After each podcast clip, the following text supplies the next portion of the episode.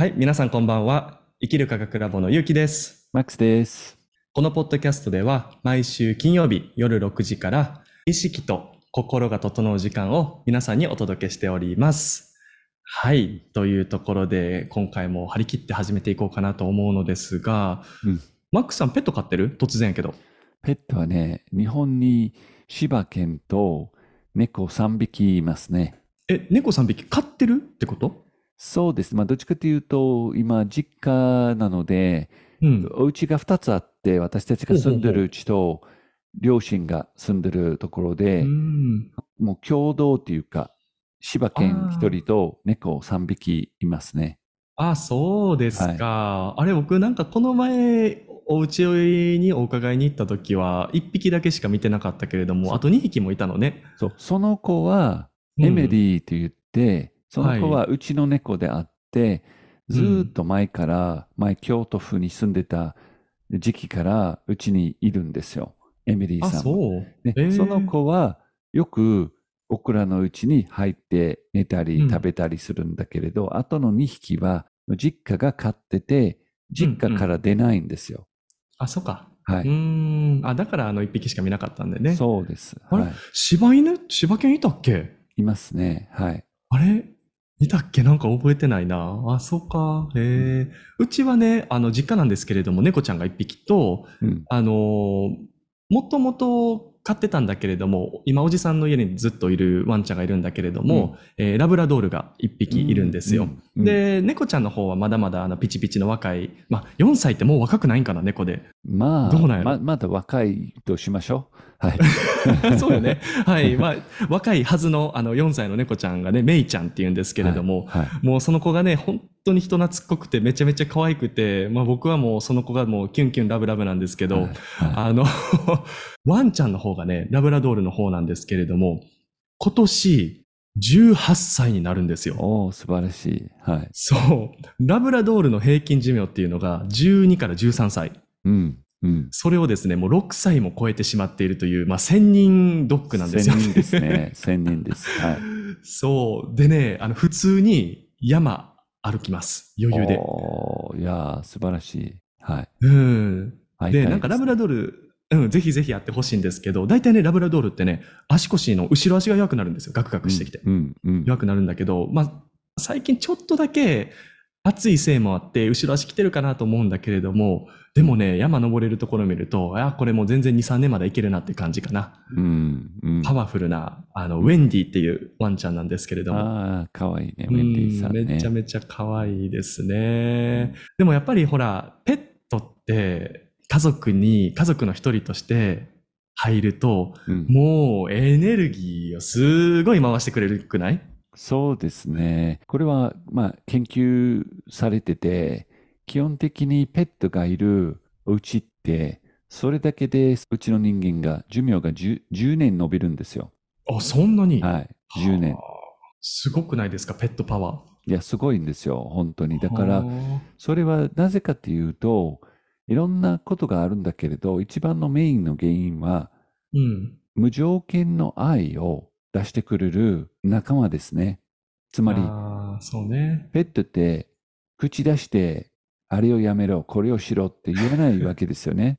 そうやね。うん。まあ、あの、早く私に餌を出してくださいって言うけど、基本的に優しい存在であって、そして不思議に結構厳しい人でも、ペットに関しては、すごく優しい言葉とか気持ちは出せるんですよね。そうよね。確かにペットの存在って自分のその優しい側面が現れやすい対象ではもう確実にありますよね。うんうん、もうそれこそあの普段怖いお父さんがもうペットにだけはうーもう可愛いねとかって言っても中腰になってもとりあえずこうカキカキするみたいなね。もうそれだけ人が変わるぐらいですから、ペットのその、いわゆる自分軸ってすごいですよね。そういう意味では。そうですね。そういったエネルギーを人間から引き出せるうん。役目を持っていると思いますね。特にペットは。なので、うんそうだね。本当にペット飼えるのであればおすすめなんですけどね。もちろんこうおもちゃではないので、一人の存在として大切にできる状況であれば非常におすすめです。先ほどおもちゃとしてっていうふうにおっしゃったじゃないですか。うん。おもちゃとして飼われたとしても、ワンちゃん、猫ちゃんは無条件の愛を注ぐんですよ。そうですね。はい。そう。なんかそこがけなげなんだけれども、一つね、やっぱりこの、まあ、ワンちゃんと猫ちゃんが、まあ、もちろん選んで生まれてきたのは分かっているんですけれども、よく見られるのが、飼い主の病気の肩代わりをよくするんですよ。うん。うん。というのが、もうなんかね、飼い主さんのテーマを気づいていただくために、ワンちゃんが病気になって、ほれ、飼い主さん、私が体を張って、あなたのテーマを体現したよとうん。伝えてくれるわけですよ。もうもう何という無償ないというか。うーん、あるよねりま。すね。よくあります。うんはい。その病気のこともそうですし、全体的に愛を持ってサポートしてるように感じますね。でも僕は今イギリスにいるので、そのうちの猫ちゃんとね、ちょっと会えない、これで数ヶ月会えないんで、家族ももちろんそうなんですけど、うん。ここにね、イギリスにいながら、いろんな動物と縁ができて、えー仲良くできてるっていうのは、なぜかね、2日、3日前ぐらいに車から降りたら、道で、う。うん。ちの日本のエミリーさんとうん。そっくりのね、猫が目の前にいるわけですよ。うん。そっくりって言ったらね、ほんとそっくりなんですよ。体型、ま、まず真っ黒なんですよ、エミリーは。うん。もう全部真っ黒。それもそうなんだけど、体型、体重、仕草、もう全部そっくりであって、あもう初めて会ってるはずなんだけど、なんか、にゃんにゃんと言って寄ってくるわけですよ。あ触ってって。そううん。うん。で、これ、エミリーが分身作ったのかなと思ったりして、分身？か影分身でね、忍術で送ってくれてるかなって、実はその時ね、今イギリスにいる間に結構ね、家族の、まあ、実家ですから、家族のいろんなこう、家族の中のも昔からあるちょっとした課題が出てくるわけですよ。そでそれを自分自身がこう、解決しようとね、コツコツといろいろやってるんだけど、その時うん結構ね、重たい意識があって。で、そのエミリーの身代わりっていうか、影分身が現れて、癒してくれるわけですよ、本当に。いや、そう。うん。それ不思議な体験ですね。うん。んで、次の日もまた現れたんですよ。本当？へえ。ゴロンゴロンとね、えーうんそのイギリスの、イギリスの、こう、道路、歩道ってこう、い石なんですね。アスファルトじゃなくて石、うんうんうんすごい気持ちの良さそうに、ゴロゴロゴロゴロ中触って、つって、へえ。うんうん。ね、本当に癒されるんですよね。その数分のやりとりの中に、すごくね、自分の中に溜まってたちょっとしたね、こう、重いエネルギーが取れちゃうわけですよ。すごいようね。ん本当に。もう感謝です。うん。ああ、なるほどね。いやーもうそれエミリーの影分身ですよ、絶対に。うん、自分のシャドウだけをイギリスにこう送るという。そう。そんな なるほどね忍術を知ってたとはね。そうですよ。知らない間にナルト読んでたかもしれませんから、ちゃんと調べておいてください。そうですね。は なるほどね。でもやっぱりこう、ペットってやっぱ長く暮らせば暮らすほど、つながりってすごく深くなってくると思うんですよ。い。で、はいこの、まあ、絆って、まあ、ペットだけじゃなくて、もちろんね、自分のお子さんとか、自分の夫、妻とかもあるとは思うんですけれども、この絆がね、深くなればなるほど、自分の意識をシェアリングするんですよね。共有する。そうですね。そう。これ、意識共有するからこそ、先ほどね、あの、猫ちゃんとかワンちゃんが自分の、まあ、飼い主のね、肩代わりをして病気になったりとか、まあ、メッセージを伝えたりもするんですけれども、このね、あの、意識の共有の、が一番わかる現象っていうのがあって、うん。それがね、例えば飼い主が、あの、飼い主さんがね、まあ、出張とか、うん旅行とかで、まあ、どっか外出するとするじゃないですか。うん。でね、まあ猫ちゃん、ワンちゃんはね、まあ寂しいけど、その寂しい思いをこらえてね、ぐっとこう我慢して、まあ玄関で待つわけですけれども、うん飼い主さんたちがね、もうそろそろもう帰る日やなとかって考えた時からですね、猫ちゃんとワンちゃんたちはそわそわしだして玄関で待ち始めるんですよ。うん。で、うん実際にこれを研究したことがあるんですよね。アうんメリカのどっかの研究施設か忘れたんですけれども、研究してカメラをやっぱ置くわけですよ。監視カメラを置くと、飼い主さんが帰ると思ったぐらいからやっぱり猫ちゃんそわそわ動き出す。うんワンちゃんも。うん。そうですね。だから彼らは常に繋がってる。うん。僕たちと。リンクしてますすでにね。リンクしてますよね。でね、あのーこれね、僕が最近お会いした、このポッドキャストでも一回お話ししたと思うんですけれども、まあ、とあるあの、量子バロンの物理学者の方がいらっしゃって、その彼がね、私たちの意識っていうのは動物ちゃんたちと共有することができるんだよって、で、ある実験を私はしたんだとかっていう話だったんですよ。で、その実験っていうのが結構面白くて、その物理学者の方は、毎日スーパーに買い出しに行く、行くんですよ。で、買い出しに行くときは、まあ大体同じような服装で、同じ場所に座って同じブーツを履くんですよ。うん。で、それを見たワンちゃんが、あ、これは買い物に行くんやってことはお散歩の時間なんやって分かって、その方の近くにそろそろそろって寄っていくんですよ。うん。で、まあ、彼のまあ理論っていうのが、意識の共有っていうのは別に言葉を返さなくてもうん瞬時に共有されるっていう理論ですから、うん。ワンちゃんはこれは私の仕草とか靴とかを見てこれを判断してるわけじゃないとうん。思ったんですって。うん。だから、ある日ね、同じ時間帯、同じ服を着て、うん。同じベンチに座って、うんブーツを履いて、うんでも頭の中ではうんスーパーとか散歩ではなくて、もう全然ちゃうことを考えてやってみようと思ったんですよ。うん。でね、それでその実験を決行したわけですよね。うん。同じ場所に座って、服着て、ブーツ履いて、よし、行こうと思ったら、全くワンちゃんが来ない。うん。もうこれで分かったことっていうのは、やっぱりこの共有っていうのは見た目とかではなくて、もう本当に自分の意図とか思考とかが瞬時に動物ちゃんたちにシェアされてるとそうですね。はいい。うことですよね。はいク。リンクできてる動物の意識フィールドと飼い主の意識フィールドがつながってて、その意識フィールドの中に思考と感情が共有されるんですね。だからこそ今から帰ると決めると何百キロ離れてても猫やワンちゃん反応するんですよね。うんそしてそのように、実は人間の思考と感情をこう読めて、だからこそ怖い人に反応したり、吠えたりするそうや。ことがあって、でう初対面でも安心する人もいるんです。その人のフィールド読んでる猫やワンちゃんはね、すべての猫とワンちゃんね、はっきり言ってそこまで上手じゃないんだけれどね、やっぱり人間と同じように、そういった能力が高い猫やワンちゃんもいれば、ちょっとね、えーまだ誰であっても吠えるっていうワンちゃんもいますけど、ゲスト様が来ても吠えるっていうようなワンちゃんもいます。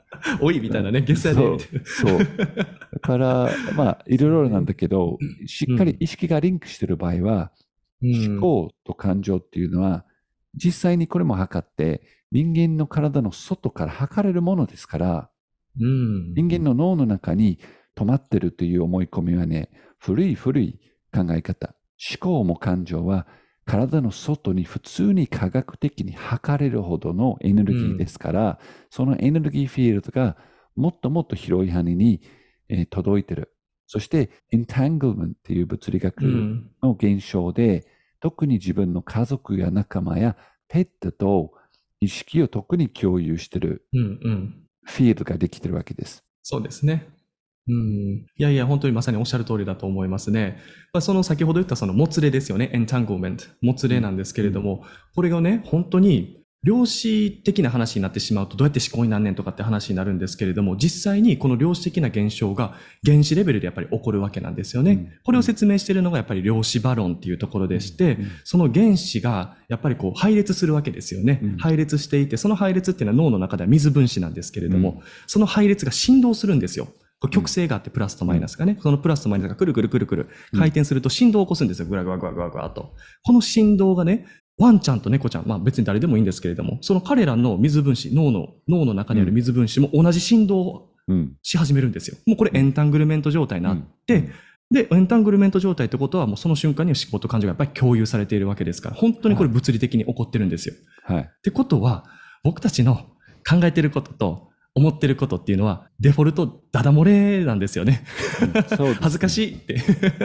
本当にそうです。ここに初めて気づくと恥ずかしくなることが自然なんですけど、うん。これに早く気づくことによって自分自身の思考と感情一つ一つにいい意味で責任を持って生生きるっていうことができるので、すごくね、ゆくゆくは楽になるわけですよ。これに気づくと。なんだけど、英語で、つまり低周波数の意識フィールドでね、わがままなうん。あの自分だけが得するような意識で生きてると、こういうことを認めたくないんですよ。つまり、うん。意識が共有されてることを自分の思考と感情が自分以外に発信されてる、届いてるっていうことはね、認めたら、はっきり言ってそういう低周波数の思考感情をやめるしかないんですから、うん認めたくない働きをするんですよね、その人の中に。うんうんそんなはずがない。そんなデータは、そんなデータは信じない。違うって、こういう自分にそのデータも事実もないのに、うんただただ否定したい意識っていうのは、やっぱり小さい小さい意識をそのまま守りたいっていう働きですよね。いや、本当まさにおっしゃる通りですね。もうこの会話を聞いても、うーんって思ってしまう方は、ぜひですね、あの、Google で、2000年だったかな、ミレニアムブリッジっていう橋がロンドンにかかってるんですよ。はいこれはあの、20世紀の終わりの時に記念でね、かけられたあの、橋なんですけれども、うんその橋がね、一回ね、あの、落ちかけた事故があったんですよ。うん。この事故をですね、ぜひ調べてみてください。いかに人のフィールドが共有されてるかがわかります。うん。この落ちた原因になったのは、人の歩調が全員一緒になった瞬間なんですよ。うん橋の上で。うん。うん。こんなんどうやって同じにするんですかという話ですからね。一回それ動画見ていただいたらわかります。どれだけダダ漏れなのかが。そうですね。はいこれが空で鳥たちがね、群れになって一緒に飛んでる現象と同じことなんですよね。ああ、この。魚も同じなんですけど、グループで泳ぐこともあるんですよね。で、これをグループによってね、何百メートルの広い範囲で泳いでることもあるんです。で、これを測ると、これ生物学者が測ると、この何百メートル離れてる一番グループの左側にいる魚と、そのグループの一番右側にいる魚が同じ瞬間に方向を変えるんです。だからグループ全体が一つの生き物として、一つの脳として、一つの思考、フィールド共有してるから、同じ瞬間に方向を変えて、ぶつかることなく、しかも何百メートル離れてるっていうのは、普通は時差時差があるんですよね。うんうん。なんだけどないんです。で、飛んでる鳥たちも同じです。群れで飛んでて。これは、エンタングルメント現象であって、我々が思考フィールド共有してる事実を証明してるんですよね。うん。ねもうそのまんまですよね。そのままです。でもう一つ言うと、この現象はリーダーがいないっていうことがね、面白いんですよね。その魚の群れ、ね、鳥たちの群れ、リーダーがいないんですよ。全員がリーダーであって、全員がその動きに責任を持ってるっていうことですよね。でこれからの我々人間の社会、地球、人類で考えると、リーダーたちがもしかして次の戦争を起こしてしまうっていう恐怖と不安を持っている方はね、その恐怖と不安で受け身で被害者意識、自分の思考と感情、我々の思考と感情で先を決めるんです。まさに。うん。まさにですね。いや、これ確信ですよね。まあ、動物の話をしてて、まさかここまで行くとは思わなかったんですけれども、確かに本当にリーダーはいないっていうのは、目がハーッとしましたね、今。うん。あのフィールドにリーダーいない。だからもう全体の調和の中で最善の動きをしてるというか、セルフレスでありながらセルフなんですよね。うん。ああ、やっぱりそこに向かっていくんでしょうね、人類も。向かっていくと思いますし、もう向かってはいるんです。実は一人一人の意識がうん。地球人類のフィールドに今貢献してるんです。自分自身が。はい。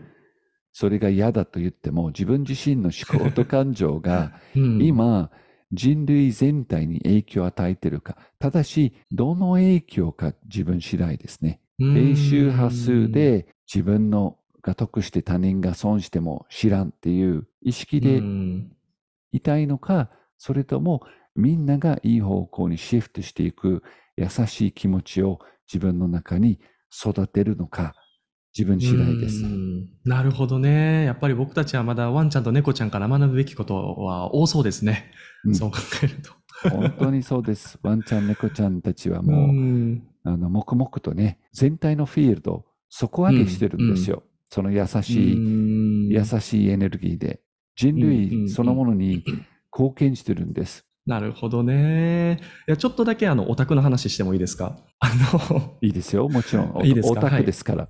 そうよね。あの、僕たちのそのこの地球上に存在している人間っていうのが、ちょっと意識レベルの話にはなるんですけれども、人口の約92%が、いわゆる恐怖っていうところの意識で、やっぱり日々日常を送りやすい傾向があるんですね。うんうんで、まあ、この恐怖っていうのを、まあ、数字で言うと、まあ、なんか120とかっていう数字が出てくるんですけれども、僕たちがこの200っていう数字を超えるような意識の状態になれると、まあ、世の中は想像に向かっていくっていう、まあ、あの、理論なんですね。うんで、どうやら、ワンちゃんと猫ちゃんたちはですね、245あるらしくてですね、はい、はい。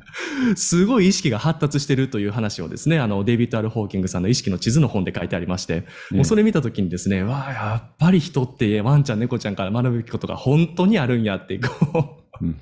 思った瞬間なんですけれども、それよりも面白いのが、猫ちゃんの、こう、ぐるぐるぐるっていうこの、あの、うん。音あるじゃない？あの、はい。ぐるぐるぐるっていう音ね。はい。それとワンちゃんのこの尻尾をこう振るうん行為あるじゃない、あの瞬間の意識レベルって500なんですって。うん、うん、もう完璧に無条件の愛らしいです。うん。もそうねあの、そう、あれが多分意識のアンカーになって僕たちはすごい引き上げられてるみたいでね。うんうん間違いないですね。で、このうん話がね、200が何だとかね、500が何だって、これははい。またね、このポッドキャストの下にリンクつけて、えデイビッド・アル・ホーキンズさんという方ね、もう亡くなってるけど、はい。ね素晴らしいね、本と意識のワークをね、研究して残してくださったので、そこを見ればわかるんですけど、簡単に言うと、200以下っていうのが自分自身が得すればいいんだ。で、別にあの他人はどうなってもいいんだっていうような意識レベルなんです。で、200を超えると、200という意識レベルを超えると、初めて共存というか自分も他人も本当に心の底から大切に思えるようになるわけです。でその数字が上がれば上がるほど、より意識がクリアになって、500、猫がゴロゴロ言ってる、ワンちゃん。んのあの尻尾があの振ってる、この意識、500っていう意識は、もう無条件の愛ですね。例えば、自分の特別な関係を持ってる人だからじゃなくて、それを超えたレベルね。もうどんな人であろうと、この優しいエネルギーを無条件で送りたいっていう気持ちなんですから、えぜひその本もえーチェックしてください。はい。ぜひお願いします。もうそこまでいけるとですね、もう、病気が治るレベルです、だそうです。本的に言うとう。んうん うん。まあちょっとあの、グレーゾーンの話なんですけれどもね。はい。ええ、そうです。はい。あの本当に動物たちからそこは学べるところだと思います。もぜひ皆さん自分のワンちゃん、猫ちゃん、自分が飼ってなくてもね、うんその辺のワンちゃん、猫ちゃんに優しい気持ちを送って、えー僕らも彼らをサポートしましょう。じゃあ、はい今日は、えー最後にちょっと一呼吸したいと思います。目を閉じて、スローな呼吸。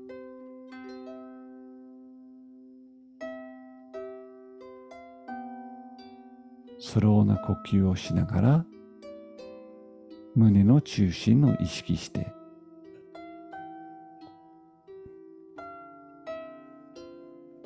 胸の中心ポイントに優しい気持ちを感じてみて、ハート、心臓のエネルギーです。優しいエネルギー。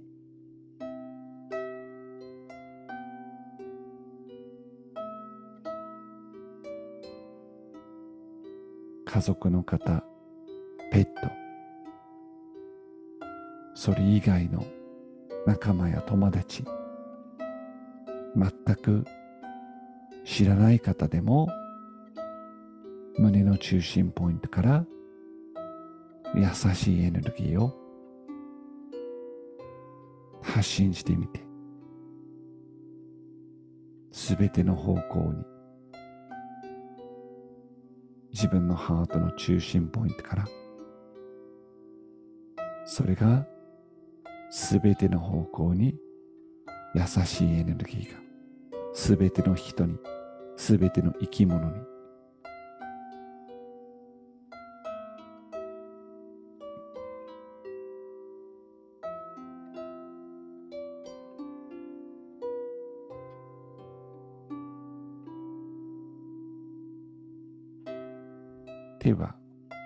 体を少し動かして、目を開けましょう。はい。これでね、短い時間なんだけれど、こういったワークをすることによって、自分の中の優しい感情、思考エネルギーを育てることができるんです。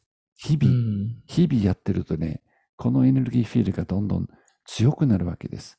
でそしたら、周りにいる方々、全く知らないね、電車、同じ車両に乗ってる方々に、何らかのエールを送ることができるんです。はい。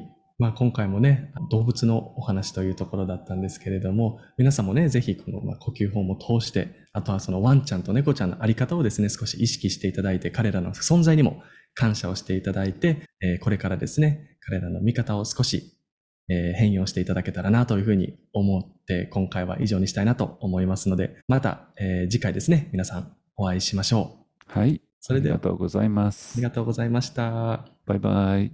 バイバイ。